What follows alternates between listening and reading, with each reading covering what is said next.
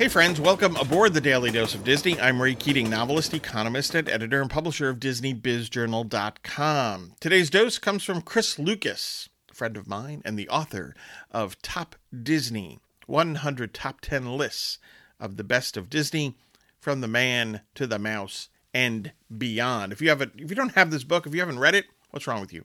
Go over to Amazon.com right now. Anyway, what did Chris have to say? Quote, Disney is America and America is Disney.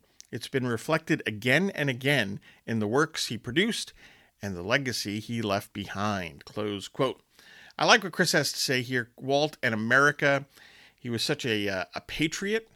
He had such an appreciation for American history, for example, President Lincoln.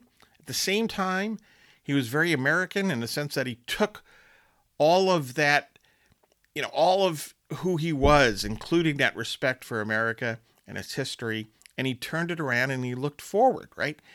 Walt Disney was about innovation. Walt Disney was about creativity.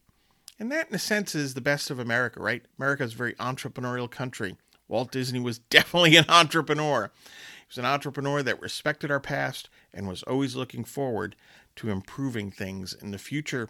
That was Walt Disney, and that actually is the best of America. Get your news and views on Disney at DisneyBizJournal.com and have a magically productive day.